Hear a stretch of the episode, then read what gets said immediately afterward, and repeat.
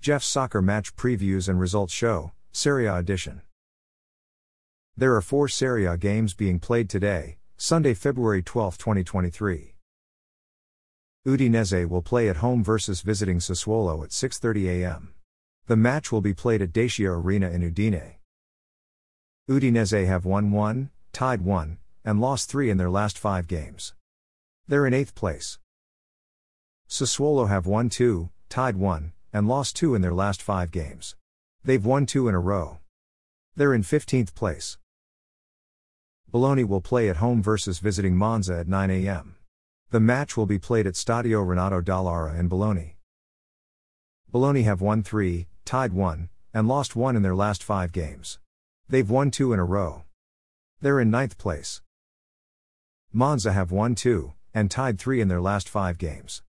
They're in 11th place. Juventus will play at home versus visiting Fiorentina at 12 p.m.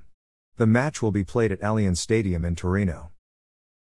Juventus have won 2, tied 1, and lost 2 in their last 5 games. They're in 12th place. Fiorentina have won 1, tied 1, and lost 3 in their last 5 games. They're in 13th place. Napoli will play at home versus visiting Cremonese at 2:45 p.m. The match will be played at Stadio Diego Armando Maradona in Napoli. Napoli have won 5 in their last 5 games. They're in first place.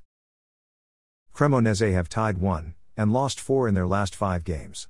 They've lost 2 in a row. They're in 20th place. Thanks for listening to this episode of Jeff's Soccer Match Previews and Results Show, Serie A Edition. A Jeffadelic Media Podcast.